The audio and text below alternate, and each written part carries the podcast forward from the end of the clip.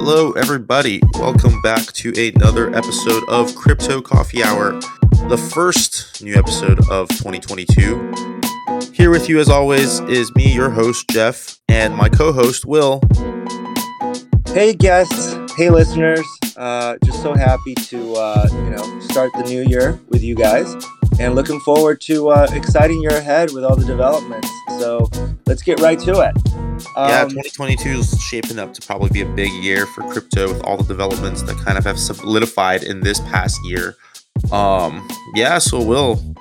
Yeah, well, you know, I was just uh, thinking about, um, you know, the conversation we had last time about the Ethereum name service, right? And uh, you know, it sort of uh, made it very um, compelling to me because I was like, all right, well, I mean, if crypto is here to stay, um, and if you know we're trying to kind of buy you know NFTs or this experience of trying to create something that is unique to ourselves, uh, I went ahead and also registered something on using the Ethereum name service. One of the first times I've used the Ethereum network, the gas fees are incredibly high, but uh, yeah, I just put my name, you know, uh, out there and registered it for like ten years.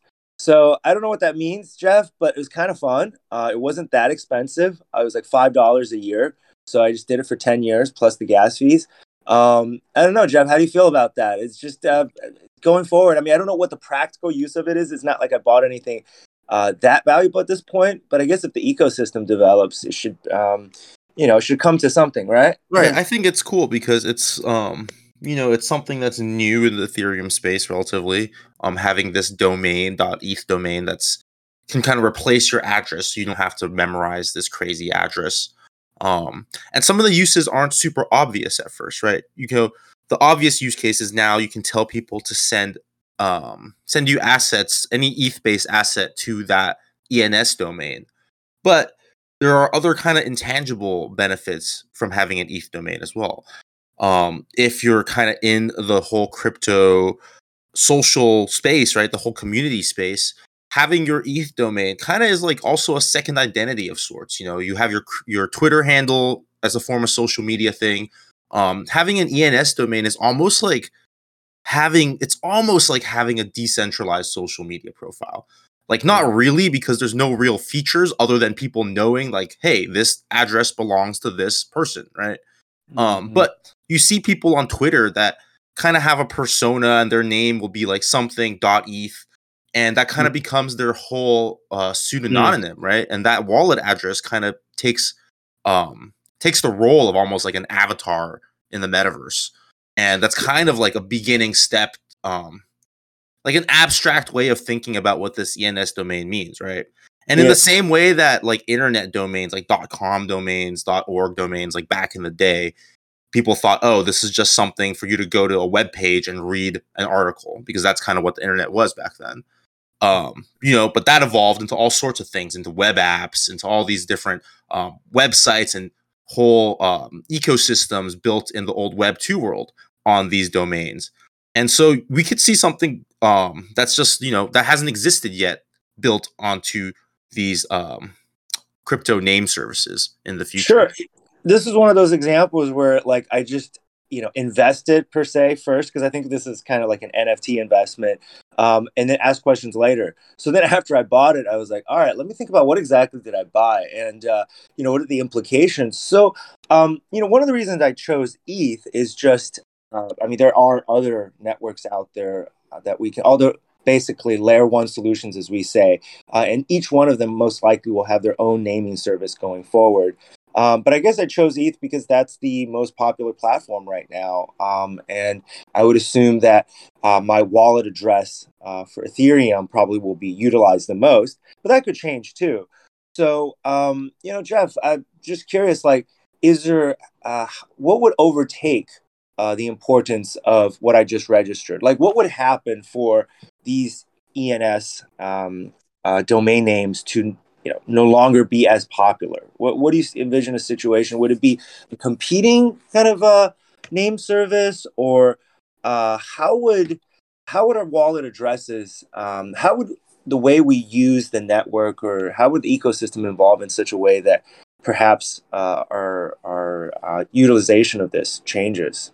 Right. So, I mean, on the subject of competing name services, right now we see every every other chain basically start um started kind of competing name services dedicated that chain. You know, you have dot .sol addresses for Solana, dot .ust addresses for Terra, um, and so on, right? So you have these competitors already. But um, in the future, you know, could there be other domain names existing on Ethereum, like other not .eth, but maybe .ethereum or dot, you know, something else that is also, you know, doing the same function as ENS, but with kind of a different um, domain name to register. Like it could happen that way, you know, just as in like in our Web two world, there's all sorts of domains we can use. That's not just limited to .com. Um, like Yeah, there could be other ones. Um, but I think I think like the ENS thing, right? Like even though some people are gonna look at it kind of from an investment point of view, where you can, you know, buy these domains that you think are gonna be valuable. Like for sure, something like Facebook.eth or Meta.eth would probably be worth a lot of money. Um, but it's kind of like the same thing that um, you know, vanity license plates have too. Some of it is just for your own personal um enjoyment, your own satisfaction of knowing, hey, like I have this cool domain that I've registered to my wallet now and no one else can use it. It's kind of unique to me. And that's like kind of a cool feeling. And it's kind of what the whole digital ownership um, and NFT thing is all about, right? This is an NFT that represents a name, you know, that Mm. you now own in this space, um, which is kind of a cool thing to have too. Like I think in the Mm. last episode I gave, uh, I gave the example of my friend Garrity, who now has Garrity.eth. Kind of sorry to dox your wallet, Garrity, but it's kind of a kind of a funny, uh, it's kind of a funny thing, right? Just having his name dot .eth as his wallet address is kind of kind of cool. but but let's say just using that example, you know, if he had like ten wallet, ten different wallets, okay, um, would that be a uh, all tied to Garrity.eth? No, so that domain is kind of limited to your whichever wallet is holding that NFT file that has your ENS registry, right? So um basically when you register a Ethereum domain, your wallet is given this NFT file that kind of lets the blockchain essentially recognize it. It's basically a, kind of like an identifier um that Mm. you know you own that domain now and that wallet is associated with that domain name. Um so you can resell that, you can do other things with it like um you know that might have but it's a one for one. It's a one for one. It's uh, this particular uh, wallet address goes with this particular ENS. Right, Um, right. It's okay, got it. transferable, but it is like a one for one. But for now, you know, it. who knows in the future, maybe they can do things like fractionalize it or add other functionality to it where it can represent um multiple wallets somehow. I don't know how because it would have to have some sort of pathing mechanism to determine which wallet would get the the amount Yeah, of money being saying. sent. I feel right? like it's it's evolving. I feel like this right but it just means evolving. there, it, there could be things that um that it can do that it can't do now Yeah, yeah. I was just thinking like um, you know, putting my name out there, right? And then basically let's say all my wallet addresses, different wallets, um, not just my Ethereum wallets, not just my MetaMask, but all my other wallets and other networks could all fall under this umbrella. Um, but maybe it's we're, we're not there yet. yeah maybe right no, instead of like your ens maybe there would be another maybe some sort of like if we talk about layer zero blockchains maybe there's some sort of layer zero um Yeah. domain or something in the future that kind of lets you um you know Mm. lets you have all your addresses kind of in one one accessible place right that's kind of we can always go back to the whole building aspect of the space but that's why it's exciting like all these things we talk about are just ideas they're ideas Mm. that people can go out and try and build now because the space Okay. is full of um opportunities like this Sure. And also, this is not related to Ethereum, right? Even though it's called the Ethereum name service, it's not like something you know Vitalik thought up or the, the development team thought up. This is uh, a, no this is like another pr- it's just like everything else on ethereum it's just another project spun up by kind of the community within ethereum and, and then they decided to use .eth right as kind of the ending, but they could have, as you said, going forward. What's to prevent .eth two, you know, from becoming more popular than .eth one? I mean, it's it's uh, right It's, it's, all, it's almost like network effect of people just deciding hey like you know why is com the most common one for like websites it just kind of happened to be that Mm. way you know Yeah, just interesting. Again, community. There's intangibles. There's technology, and then there's just as you said like there's a personal satisfaction of this and it's all kind of melded into one and i think that's what i was thinking that when i was uh, up at like 3 a.m thinking hey you know what? I want to register my name. And, and then i just did it for like 10 years. Yeah no seriously initially i was just going to register for one year it's like five bucks right? And then i was like you know what? For five bucks let me just do it for 10 years. I don't even know what that means. I don't know what you know how how ethereum will look in 10 years right? Um, yeah. space, at this pace this space is moving i don't know what we'll talk about and you know, what we'll be talking about in 10 years so i don't know what this name means. So but it's it's fun that way and i'm certainly enjoying it so, Jeff, you know, uh, another thing that I did um, just through our, our, conversations that we've been having, and um, it, again, been very helpful. Recorded it for our listeners who we help, who we think it's uh, helpful for, but it's helpful for me too. And um, you know, with the Ledger wallet, just thinking more about uh, kind of security, of course, um, and this is something we advise for our listeners um, as you uh, increase your involvement in this space. It's definitely um, you know important to uh, consider alternative ways of storing your your assets. And so, um, my understanding, Jeff, again, let's confirm. So, Ledger gives you a new uh, wallet address. So, in order for you to kind of use this more secure method, you need to get into the habit of, um, you know, starting to use your Ledger address instead of your MetaMask address. Is that right. correct? Right. Right. Okay. And and so um, for your existing transactions, your existing um, kind of MetaMask wallet, uh, you could, if you wanted to, and if there's a significant amount there, start making a transfer to your Ledger wallet. Is that also? Would you also agree with that? Yes, definitely. Okay. Okay. So, um, for example, using Anchor, we have um, quite a bit of, for example, AUST that's deposited uh, in Anchor. Right, which is of, your receipt essentially for the amount of UST deposited. Exactly. So instead of going through reversing that whole process and paying all the fees, um, you can just basically transfer, uh, I think at a minimal cost, AUST. Um, you just hit the button, transfer, or, you know. I also want to point out something too while yeah. we're just talking about this. Um, just because you know AUST you know, in Luna, it's not that expensive to, you know, withdraw your deposit and then redeposit it again. You know, it ends up being maybe under a dollar the whole process. But one of the reasons you want to do this is it well while I'm not a tax ex, sorry, well I'm not a tax expert by any means, when you are doing protocol withdrawals in DeFi, if you're in um, U.S. jurisdiction, it could trigger a taxable event. You know, depending on your um, your country's tax laws. Whereas if you just directly transfer the ownership of that receipt to your other wallet, um, that's not the equivalent of you know making a withdrawal from a DeFi protocol, which would be a taxable event, and then redepositing it again. Mm. Oh, I didn't even think about that. Got it. Got it. Uh, so basically, if you just transfer it, um, it's not a taxable event. If you unstake well, it, like I said, I'm not I'm not a tax attorney okay. or anything. I don't want to give our listeners poor advice, but from what I understand, yeah, like if you transfer it, then you're still retaining the ownership because you're not giving it to a different wallet. You're not giving it to someone else. You're mm. merely transferring the wallet address of these assets, right? Versus Got if it. you withdraw it, you know, you're now creating technically a taxable event. Yeah. That um, well, also, yeah, also just much cleaner to just send it, as I said. So right. you're just basically yeah. doing one to one transfer of everything from one wallet to another.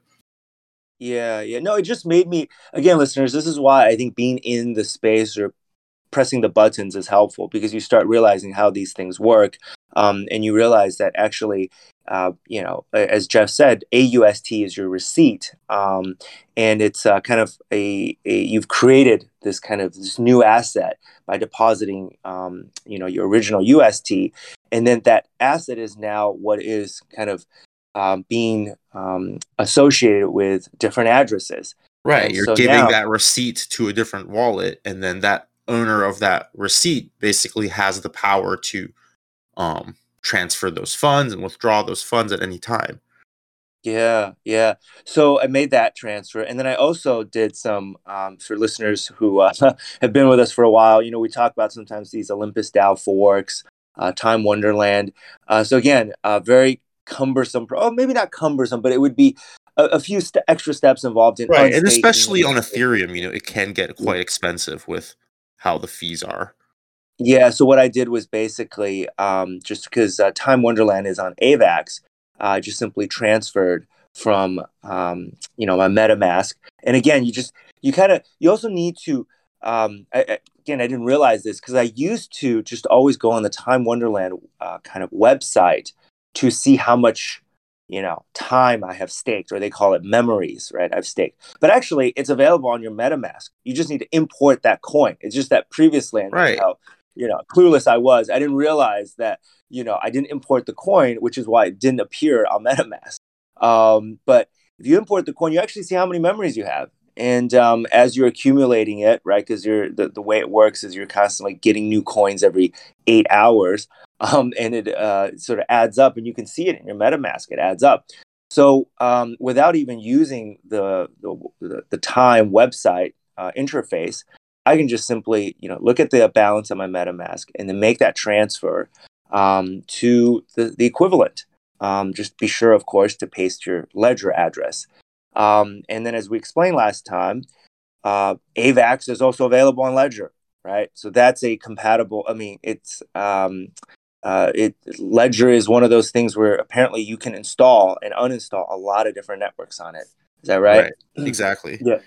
And one of the nifty things it's like because the one of the problems with the Ledger Nano S is that the internal storage memory is so small. You can only end up installing three apps really. Okay. Um, but you know the Ethereum app works with every single EVM chain. So if you're using Avalanche, you don't even need to open the Avalanche app to be interacting on MetaMask with your ledger. You can just have the Ethereum app open, and Avalanche will work, Fantom will work, Harmony will work, Moonriver will work. You know anything that's an EVM compatible chain will work with the Ethereum app on Ledger. Oh, you're saying I don't need to uh, install or uninstall um, Avalanche, for example, on Ledger to save space. I can just can use Ethereum. Right. I- you I can just use to- Ethereum for every single, um, basically every single network that's available on MetaMask can be uh, accessed with the Ethereum app on the ledger. Mm, mm, okay. Yeah, I was gonna say, like, I initially thought that, like, I didn't know how to use the Ledger because I could only, like, it kept saying you're running out of space to download Right, stuff, right, and then it was like, what? I mean, I just installed like two networks. right. Got it, got it. So, so that's just uh, they expect you to, you know, I mean, they're trying to save space. Is that what it is? Is that why it's uh? I mean, they're only giving like I, pro- I think it's probably just gigabytes. it's it's their way of trying to sell their higher tier product, the Nano X, you know, which allows you to install like 99 apps. Um, Oh, yeah, it's just But, one of uh, their ways to upsell their I, I product. just don't get it. I mean, because Again, it's really kind of- inconvenient otherwise. But that EVM kind of loophole helps a lot because just with that one Ethereum app, you've kind of eliminated the need for most apps you would use on chain anyway. But- Um, but, but no, and then you can have later, two more for like Solana and Terra that aren't EVM. Okay, so Jeff, I mean, I get that I don't need to necessarily install the app um, on my wallet in order for, for example, to send funds from MetaMask to my address um, because it's just sending an address. I don't need the app to be installed or anything. Um, however, if I later want to use, for example, let's say I want to send that time token or memory token from the Avalanche network on my, you know, Nano wallet. Um, I still need to kind of interact, right? I mean, I, I right, need and to, that's what I'm saying. The interaction, you just need the Ethereum app.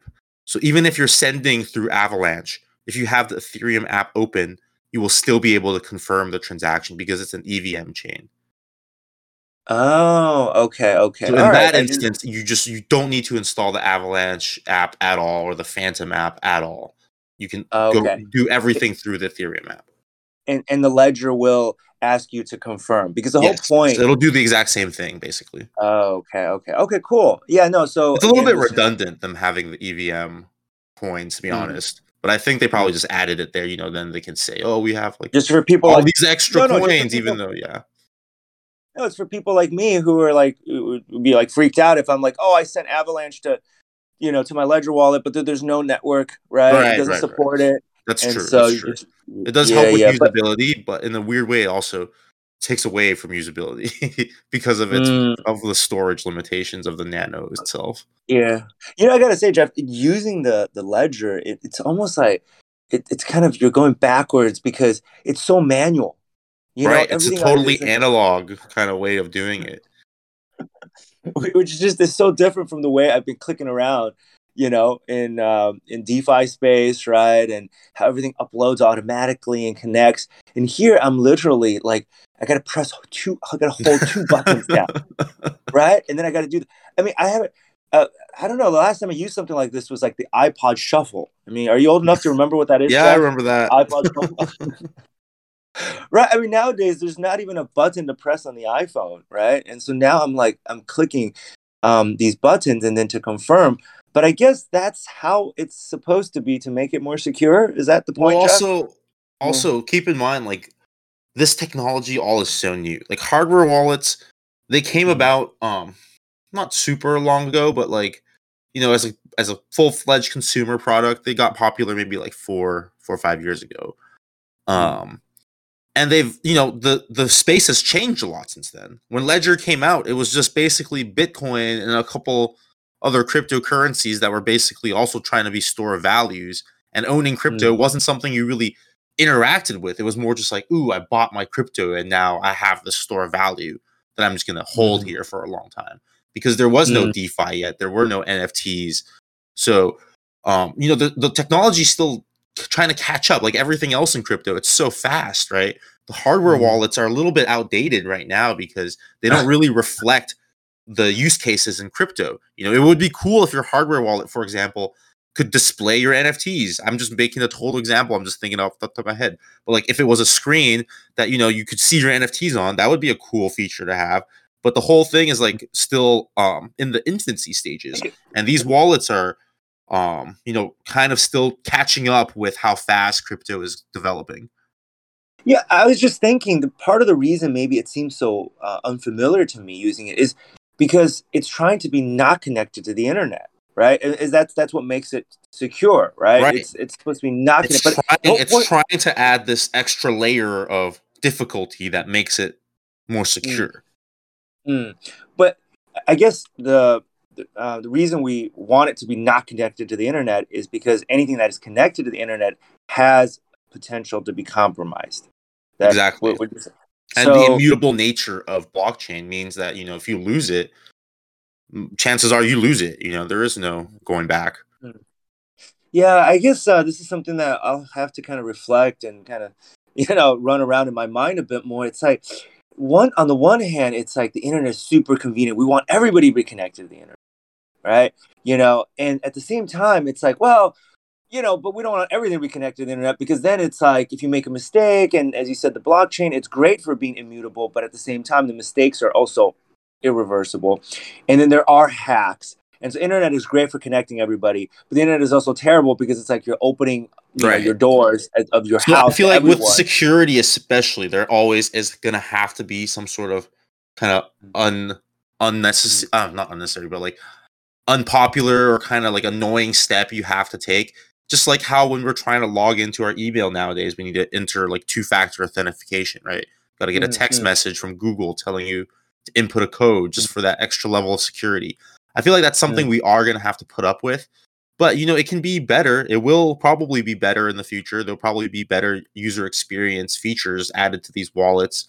Um, I know one of the popular wallets I think I mentioned last time too is almost like kind of a terminal on your desk that's just, you know, there all the time.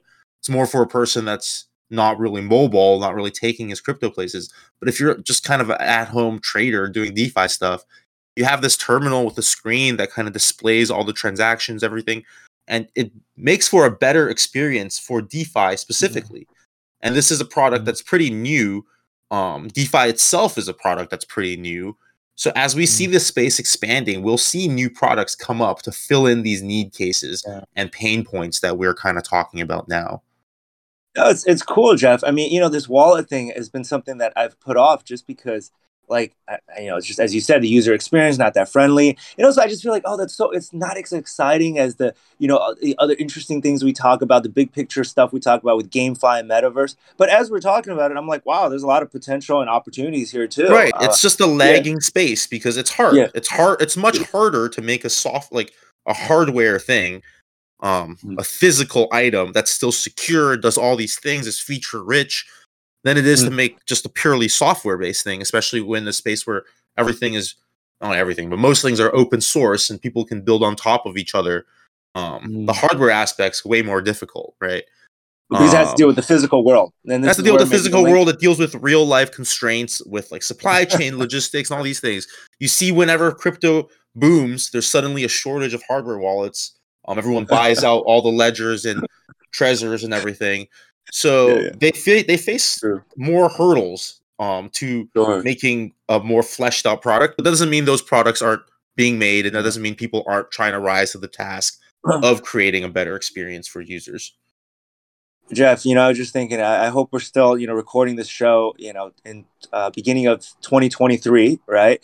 and uh, I just don't even know what topics we'll be talking about because I just it think- can be so different. You know, I think back this time last year um, was yeah. when I when I first kind of um, was when I first kind of like started paying heavy attention into the crypto space again after you know the bear market was kind of going through um, everyone was kind of going through hard times, kind of checking out a little bit. But t- last year was when I first really uh, got my focus back onto crypto 100% and just thinking about all the changes that have happened since you know the explosion of nfts the rise of these ohm forks um, you know the fact that traditional well i say traditional but old school defi has kind of fallen behind to this new wave of defi uh, protocols and everything. And it's just extraordinary to see how much the space has changed in a year.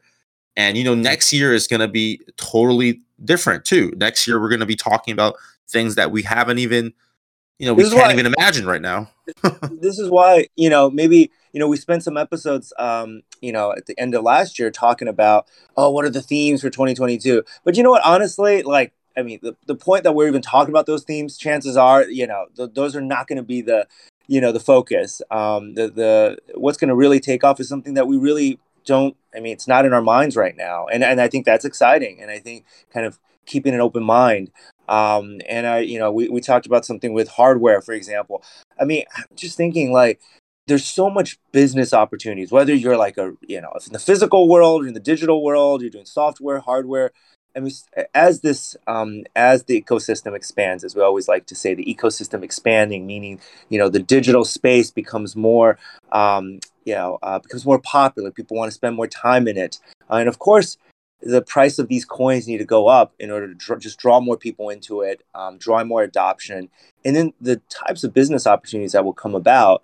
It's just yeah, it's, it's unreal. Uh, again, I don't want to be exaggerating. I want to sound like I'm exaggerating, but it really it really is unreal. And so this is why, um, again, for people who are uh, more in the traditional space, it the the gap isn't as large as you think between what you're currently doing, how your business operates, or what you're creating or manufacturing, versus probably what is kind of already happening in an analogous way in uh, digital space.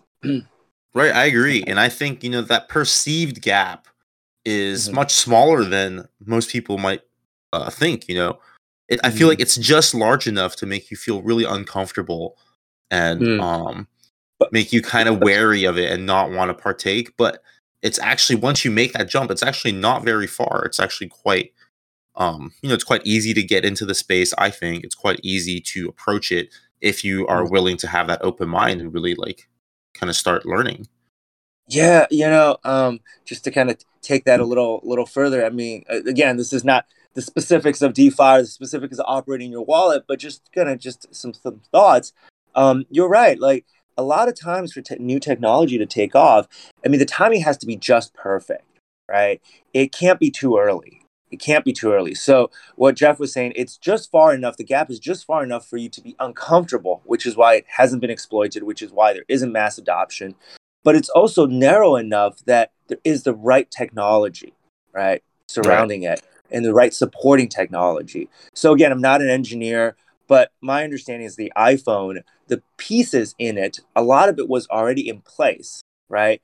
Um, and then you know you had somebody, Steve Jobs, and I'm sure other you know very talented people around him, uh, decided to put it all together, and all of a sudden, right, this took off. But you couldn't if you missed any one of those pieces of the technology, like the touch screen, for example, then the iPhone would not you know be what it is. Um, then people would be like, oh, I'm still doing the buttons. It's still kind of a, and then we just wouldn't have all these use cases, all these apps that developed around uh, you know this touch screen so that's i'm just saying that's one example or uh, perhaps the uh, way you know the way the cameras work the technology for that. In such a way that we decide to carry our phones around all the time we replace the camera and then the phone feature enables all these other apps makes it super convenient. Or the gps and then for the for the the, the maps. So yeah i mean I, I just think that you know um, there's a lot of applications which you know you just kind of the timing needs to be just right. And of course you know we're ju- making a judgment here when we say you know are the right pieces in place you know for um, you know crypto adoption. Um, but I, I, think it's um, it, it's interesting. Yeah i totally uh-huh. agree. Uh, um, and you know i think with crypto adoption comes um, you know a natural curiosity people have about something new like this which is why some of these opportunities feel so crazy and so unreal because they really are just things people can cook up in their head and then just say, let me try it and see what happens. And people end up, you know, with a financial incentive to see things going a certain way. And mm. you kind of don't really know what you end up with. And a lot of times ends up being um, really surprising the results of some of these crypto projects.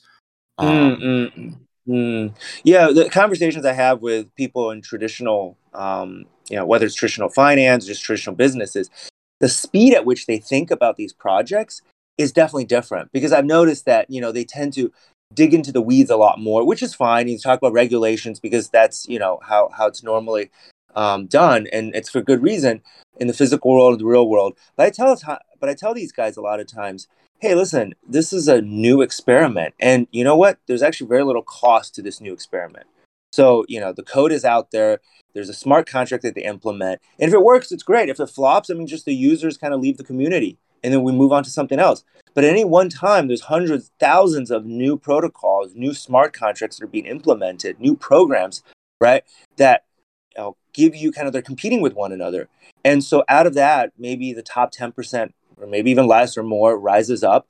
And so it's just a, such a dynamic ecosystem um, of sort of these businesses you know failing and and and succeeding. Whereas like i think in traditional space it just takes so long to implement something right? I mean you you have to have so much you know you got to get all your your your paperwork and ducks in order. And so this is why i think this space just um you know is is much more vibrant. Right. And, and uh, the the thing about the speed thing right? Like it's funny because in this space sometimes you feel like things last forever. Like i feel like people have been talking about um metaverse and like GameFi stuff forever now. It feels like they keep talking about it and it hasn't delivered the way um you know they had kind of pitched it. But then I kind of have to zoom out and think actually this is something that they've just really been talking about for the last maybe year, 2 years, 3 years at best if you were kind of visionary back in 2018, 2017. Um and it's really new. It's like super new and they are working at breakneck speeds to kind of create these things um, but it's just you yeah. become so accustomed to the pace of crypto. You know, you feel like everything takes way uh, way longer. Maybe the people you talk to are like, "Oh, we've been looking at a metaverse forever now for two, three years." People I talk to, they still kind of roll their eyes when I talk about meta.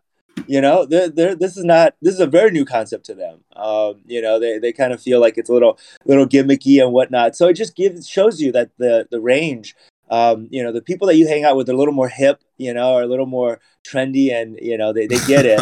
um, and maybe the people I hang out with, you know, they're just a bit more traditional. Um, and so for them, a lot of these concepts are quite, uh, yeah, quite out there. So this. Well, I think from my example, though, what listeners should take is, you know, like don't don't um be quick to judge anything because i only thought that way like i only thought people were talking about this forever because i was one of those people that when i first heard of decentraland and i first heard of nfts i wrote them off right away. I didn't think these had legs. You know i read all the promises people had about a metaverse and you know like a, a way to kind of change digital ownership and i just didn't buy into it you know? I says like well you should you told me all these things i don't believe you and i don't see um mm I don't see any product, but you Mm. know, I say like, oh, I feel like they've been harping on, they've been talking about this for forever, but it's actually only been like a short year, two, three years, and they actually have built all this stuff that I was initially skeptical about. And Mm. so to succeed in this space, you really have to have an open mind to like understand what is possible and what these technologies can do. Because Mm. even if you feel like you're in the space, you're gonna miss a lot of these things sometimes because some Mm. of it really is so abstract that it takes several really like read throughs to kind of wrap your head around. Yeah. Well, you know, um, maybe getting back to kind of more specifics in crypto space, another thing that I've uh, kind of been exposed to or uh, got connected with is again listings, right? So listing of new coins is something I've always been interested in. It's like, oh, you know, um, how do I get involved um, in um, you know new listings so that uh, if there is kind of a, a bigger potential, I can try to get in uh, earlier, right, at a more um, reasonable price. And so there's something called like CoinList. I'm, I'm sure there's probably more platforms like that. And I remember asking Jeff about this. Um, basically, confirm uh, this for our readers, for our listeners. Um, CoinList is one of, I guess, many platforms you can go to for uh, to subscribe to IDOs. Is that a fair? Um, Right, that's a fair assessment of it. Um, it's one Okay. of several services that kind of became popular during the ICO boom of Mhm. 2017. And, and we don't call them ICOs anymore just because we call them IDOs. Is it Right, I think just for some like they're not fundamentally different. They're basically the same Okay. thing. It's just a way for a project to bootstrap some cash in the beginning. You know, um, they changed the name I think because of regulatory reasons. ICO is kind of a dirty word now because it implies it kind of has a connotation of all these scams from 2017. So Okay. they okay. They you know they do what everyone does. They rebrand when there's negative uh, negative uh, media about them. um so so idos um at the end of the day like it you're taking i mean you're taking a risk just like you know you take a risk buying uh, any asset it doesn't necessarily need to go up in price after the auction right no, but i guess you are getting in i, I guess like a few days before or a few months before depending on how they do well, the, yeah, uh, the the appeal of them is that like it makes you get in at the ground level, quote unquote. And I say that because there's obviously going to be VC, be like strategic partners and all these other things that are actually getting in the real ground level. But you're going to get as what close as you can get for a retail investor to the ground level. Um, Mm. and depending on their sales structure, how they're releasing their tokens, you know how much you're getting for your sale, it could be incredibly lucrative, especially if it's a project that um, is coming from a team that's either well respected or has people that are well respected working on it. Um, and they have a distribution system that's at least more fair than most just uh, big VC backed projects that end up being kind of a VC playground to dump their liquidity onto the retail side. Mm. Um, but yeah, in those instances, if you find a good one, they can be extremely lucrative. You know, um, but but it's um but it's all determined by i guess the initial uh, team you know how they want to distribute uh, how the auction process works right how the much of tokenomics work and how everything Yeah. that's all designed by the team. And okay so a good a good different. model can kind of make and break make or break your project. You know. Yeah. So there's a few ways to do it right? I mean i know previously we talked about like some coins are just issued like on on discord. Like i remember you know you got some of your um rome you know rome Yeah, coins that's just on that's, that's what the IDO sometimes stands for too, like initial Discord offering. oh is that what sometimes you know.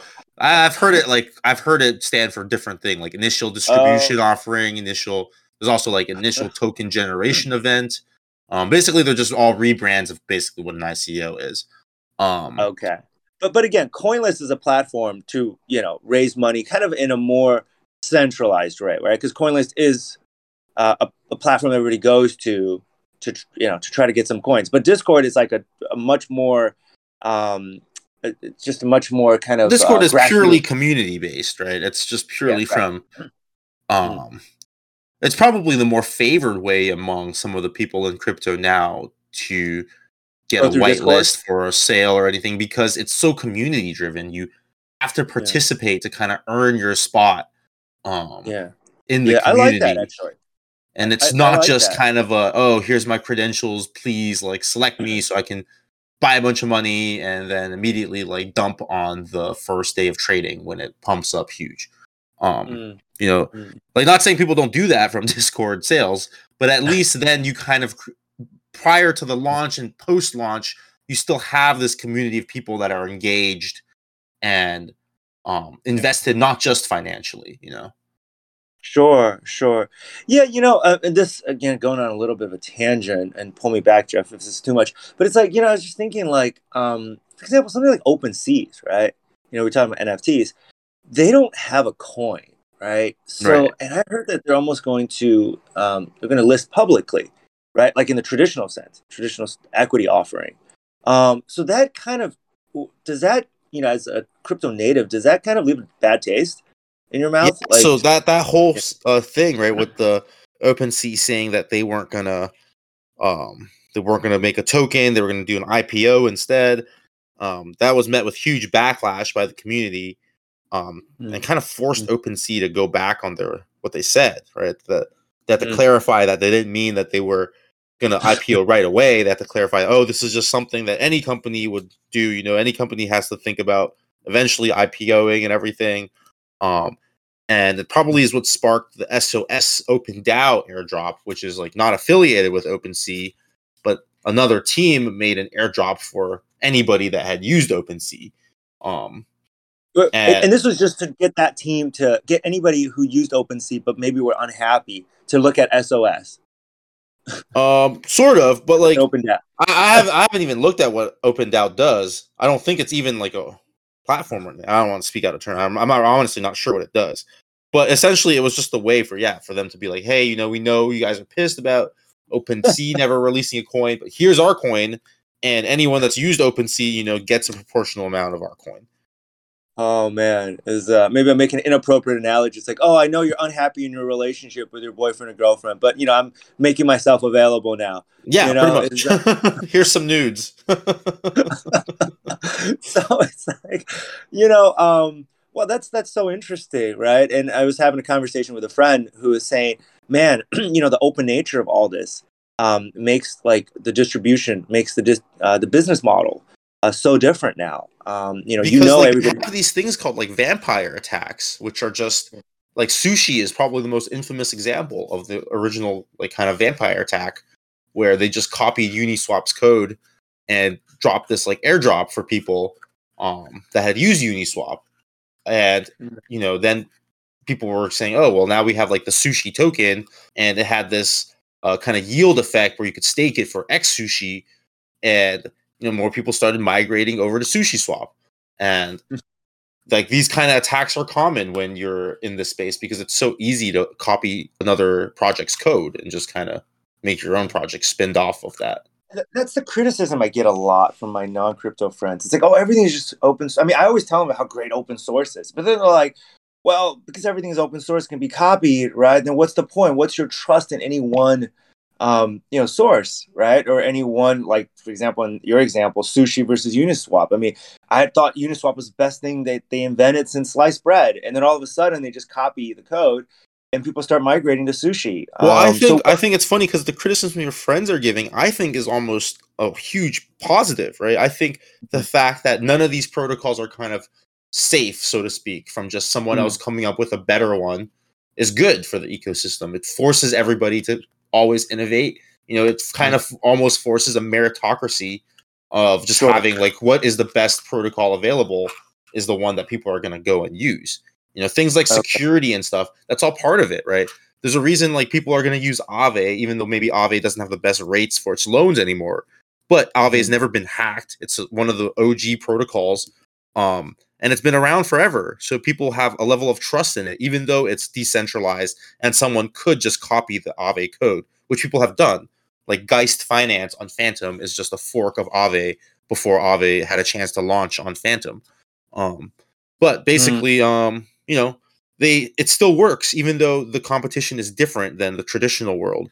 Um, mm. In this world, it kind of enhances people's uh, Sure, but I want to, I want to, I want to push down a little further on this because I mean, even in the traditional world, I don't know if cutthroat competition is always the best, right? Um, I mean, cutthroat competition is is good certainly for the consumer. Well, I think I think so. Here's Yeah. the difference, right? I think th- it's not cutthroat competition in the crypto space because, like, the same way that hey, if Sushi forks Uniswap and copies their code and adds some innovations, that's doesn't mean that doesn't stop someone else from doing the same to them, right? Everybody has this. Um, so what is safe? So how do we like? It's just everybody's eating everybody, and then well, that's what I like think. I don't think it's. I don't think it's necessarily like oh, the newest thing comes out and everyone's going to migrate there because, like I said, the security is such an Mm. important factor too. Um, Mm. And in this space where everything's immutable, security is huge. So Mm. having a reputation, you know, having um, a rep as someone that's never been hacked, having as someone that's you know have having a reputation as a protocol that has over a billion dollars in value locked, um, has never lost user funds and stuff. Those are all big important factors to consider too. Just because someone can Mhm. spin up a copy of your code and add some extra features doesn't mean that that is necessarily the same quality of security and code and trust that they'll have um, from the existing protocol. Because the analogy I think about in traditional world is like you know think about a lot of these te- technology companies um, they it's incredibly cutthroat in the beginning. Maybe there's like 20 30 you know competitors or copycats but they all try to vie to be that last remaining one or two and then once they become that one or two they're sitting pretty. You know they've got a comfortable position and then they jack up prices or what, whatever you know behavior that they do. But i guess what you're saying is that in crypto space it's almost very hard to sit comfortable at the top because I, I think so because there's one, there's no proprietary technology really, and you're seeing crypto companies actually try and start adding this stuff. Like you're seeing Aave now introducing proposals that would essentially make parts of their upgrades closed source. You know, um, Mm. Uniswap V3, I believe, is closed source right now, um, with intents to you know become open source in the future. Um, but yeah, you are seeing Okay. stuff like this happening now where they are starting to try it and feel okay, like we have to do something to kind of protect our technology a little bit.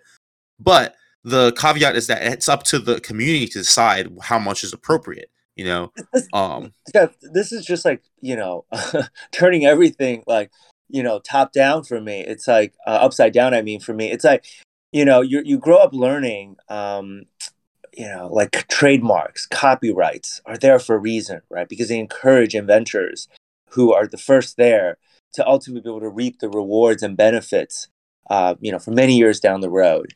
And so that is what drives innovation this protection. But at the same time, what you're saying is that Uniswap, they come up with this, you know, kind of fancy algorithm, um, you know, for this uh, this new generation of um, of of of DEXs, and then they're almost like it's an exception for them to tell people, hey, we actually want to keep some of this code to ourselves, uh, Right. As opposed to yeah. So is that? I mean, it seems quite. I don't know. It. it well, I think I think out? it is. It's obviously the jury's still out, but I think we've been told how things work for so long, right? Like society has told us, yeah, like that's how things work. There's IP laws, there's trademarks and stuff to protect your ideas so that encourages and fosters innovation. Maybe, Mm. maybe that does, you know, maybe that helps a little bit, but we've never really tried the other way either.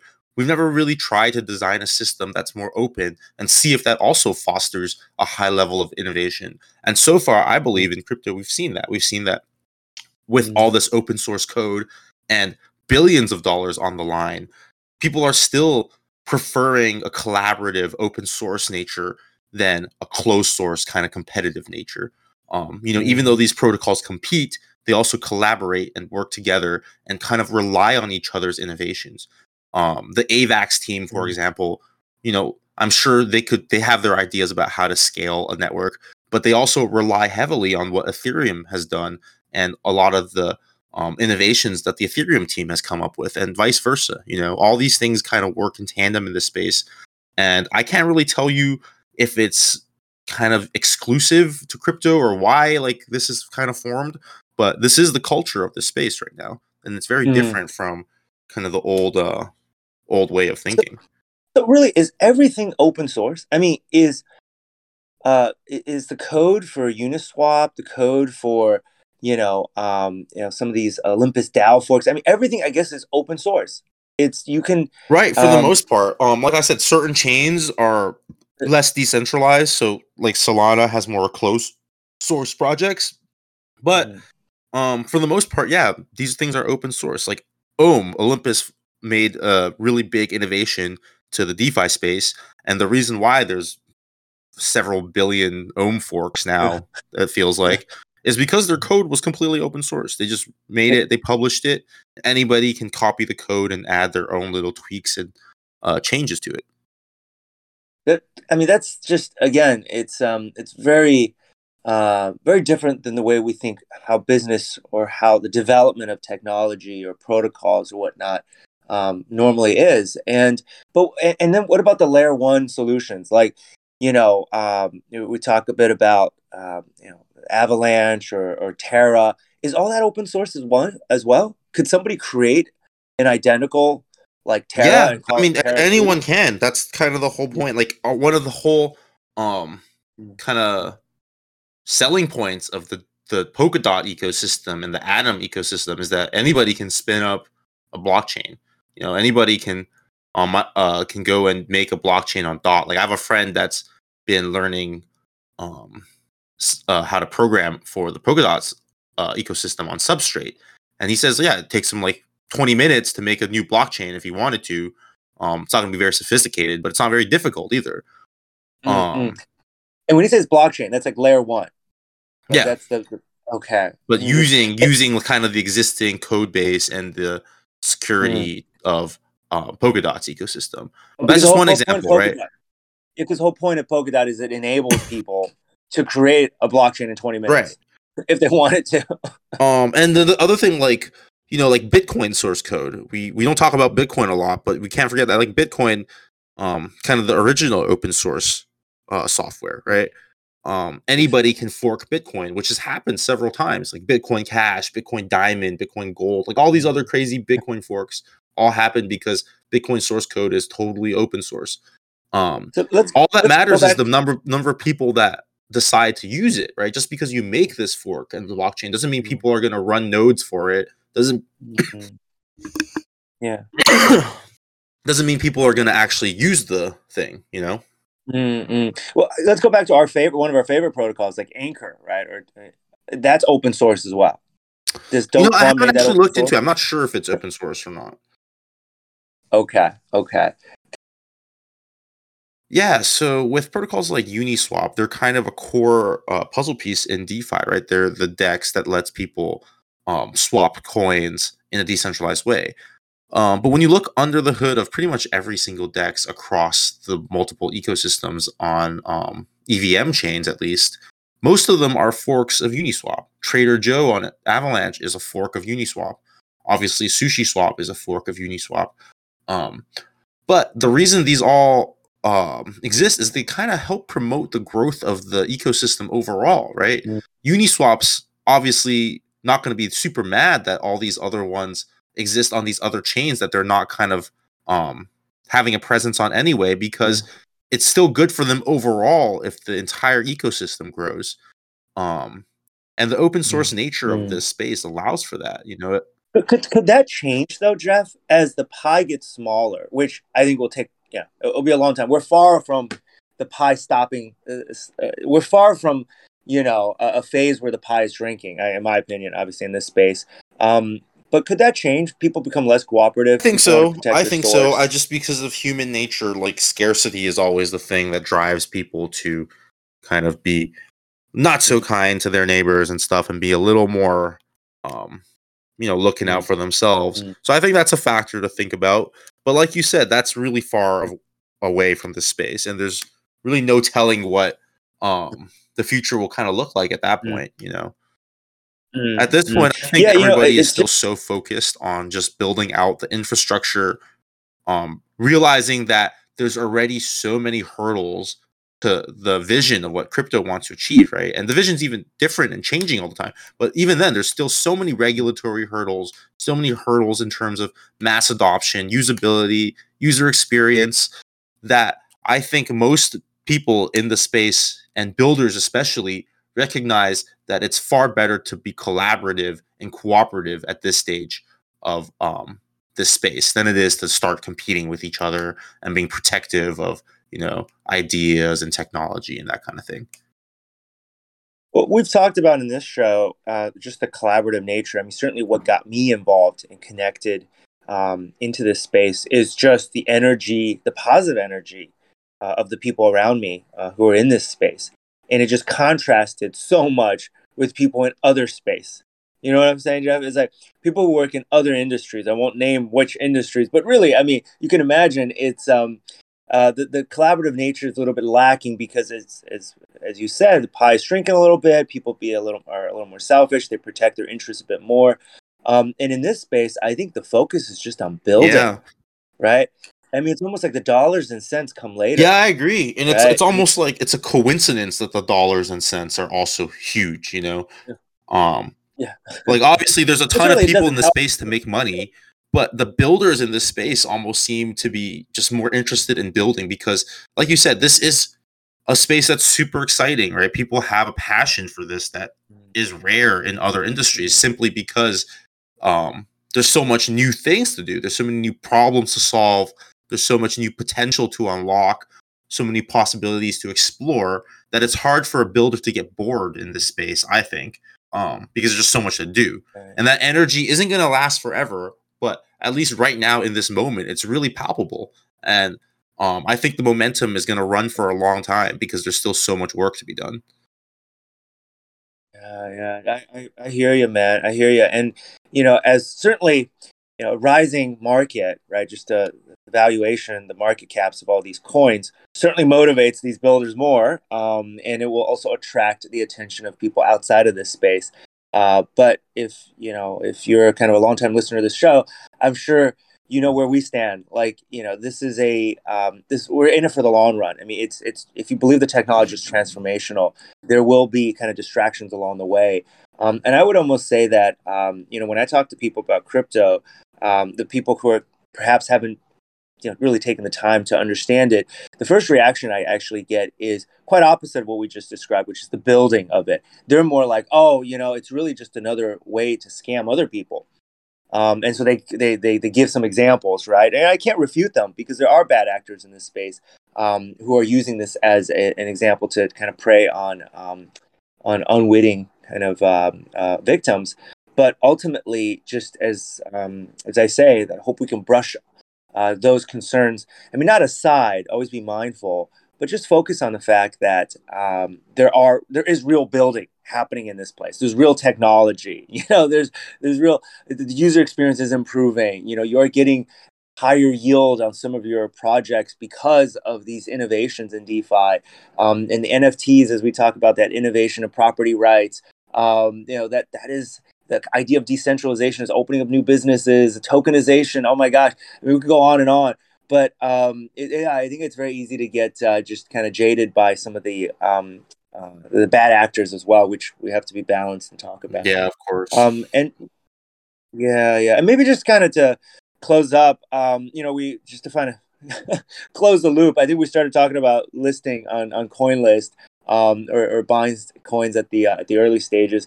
You know, one of the things I also got involved in recently is just this protocol on Terra called Pylon. Um, I think probably Jeff, yeah, you, yeah, you've Pylon, heard about, right? the mine tokens. Yeah, it, yeah it's kind of cool. Um, it's also um, at least the way I look at it, it's kind of like a coin list, but just for yeah, it's Terra. it's a like, I, I, I think yeah. of it as a launch pad, even though it's a little bit different from some of the other launch pads out there but it's basically you know a mm-hmm. way for mm-hmm. you to get involved and um, earn well not really earn sort of earn buy earn um, tokens of terra projects at an early kind of early entry level like like the lockup on some of this stuff is like five yeah, months. So it's it's that's a trade off, right? They don't want to create a system. Months. Actually, I think my stuff. Yeah, they don't want to create a system that incentivizes um, people to you know buy early and dump right away when they first hit the market because that's never healthy for these projects to have that kind of price action. Mm-hmm. Um, so like mm-hmm. like other cool experiments, they're seeing what happens if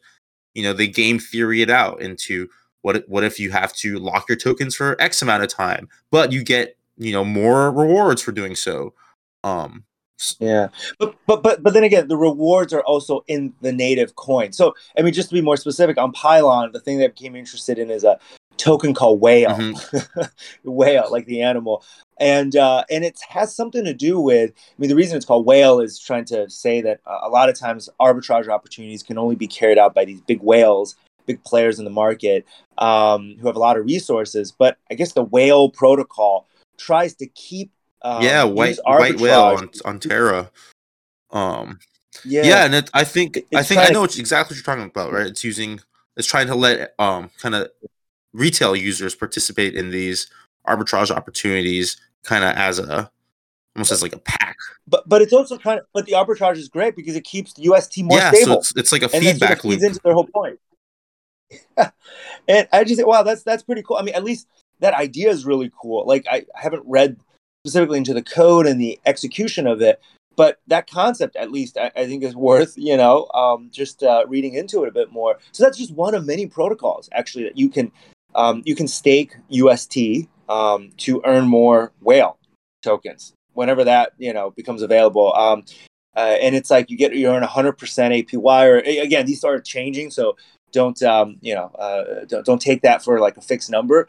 And these uh, uh, rewards are changing as more people stake. But nonetheless, I mean, ultimately, Jeff, your risk is just this project doesn't take off. So it doesn't matter whether it's 100% APY or 1000% APY. You get a bunch of tokens that you know don't have value, right? right. right? Um, but but but you just trust again that they'll try to figure something. I mean, it's just it's it's raising money, right? It's trying to take your UST to help them develop the project, um, and in return, they're giving you lots of t- whale tokens, which hopefully will be worth even more. Um, I mean, is that a fair summary? That's exactly of, of pretty much process? how the speculative nature of these uh, projects work, right? Um, yeah. you you make yeah. a bet, you make a bet on things that you think are asymmetrical opportunities, and a lot of the times, um, launch pads like Pylon, um, like CoinList, like um, you know, any of these launch pads you find all over the different ecosystems. A lot of times, those opportunities presented are going to be like rather asymmetric in nature. Um, that's not to say every one of them will be uh, a good bet, but if you do your research, a lot of them can be quite quite lucrative. Yeah, Jeff. You know, I just I keep being I just am amazed by this because you know so many my you know my peers around me in traditional finance when we talk about investing in like a particular VC project, right? If it's like a hot VC project, everybody's trying to get their hands on. You got to know somebody to know somebody, and we're all just talking about this one project. Um, you know, uh, and it's like, oh, oh, trying to. Everybody's trying to come up with data about it. Do you know? What do you know about it? What do you know about the the backers and but at the end of the day, Jeff, like these people who like really want to get involved in early projects, early stage, I mean, if they just open their eyes to what's available in um, in crypto space, right? It's like, dude, you can get involved. You can exercise your whatever judgment. You can try to wear your P- VC hat. Yeah, it, like, the, just, the you know, barrier entry is very yeah. low when you want to do things like that. You know, um, but it's amazing. People still want to talk about the truth, but they write off right these new projects right in in in crypto space. But then they're like they'd rather like a, a, thousand people bang their heads to try to get in on this one project right that's like basically the one vc is the gatekeeper and everybody's like do you know somebody do you know somebody who get and it's like and, and it's like they, they talk all the time about this one project. They got all their eggs in this one basket and when they finally get in but then I'm like, dude, I mean, you know, you can put in like you can stake hundred UST like on some whale tokens, right? I mean, that's just a just play around, you know. Yeah, sure. it's really just about you know, breaking out of the comfort zone because I think people like you like you alluded to when you first heard about these opportunities in crypto, it's it does feel like, oh, this is too good to be true. It's easy to write off without bothering to understand why these opportunities exist and how um, you can participate. Wow. Anyways, Jeff, I don't even know how long we went on for, but I have a feeling that uh, we've uh, gone on for uh, you know an extended period of time. So uh, let's. Uh, this is a great way to ring in the new year. Uh, wanted to make it a point to uh, record. Um, you know, to start off the new year because it's just um, yeah. I mean, this has kind of become part of our our lives. Yeah, I agree. Um, and, um, and listeners, happy New Year. You know, um, I think 2022 is going to be another big year for crypto uh, with everything that's gone on in the past two years, I just can't see how much, um, how it can't not be a big year. You know, more innovation is going to keep happening. So, you know, tune in, stay around. I think it'll be a great, great year for crypto to be involved in. Yeah, yeah, listeners. Hope you uh, learned something uh, today. Um, and as always, like uh, I'm sure Jeff and I, as we talk about this, our thoughts on this are evolving as well.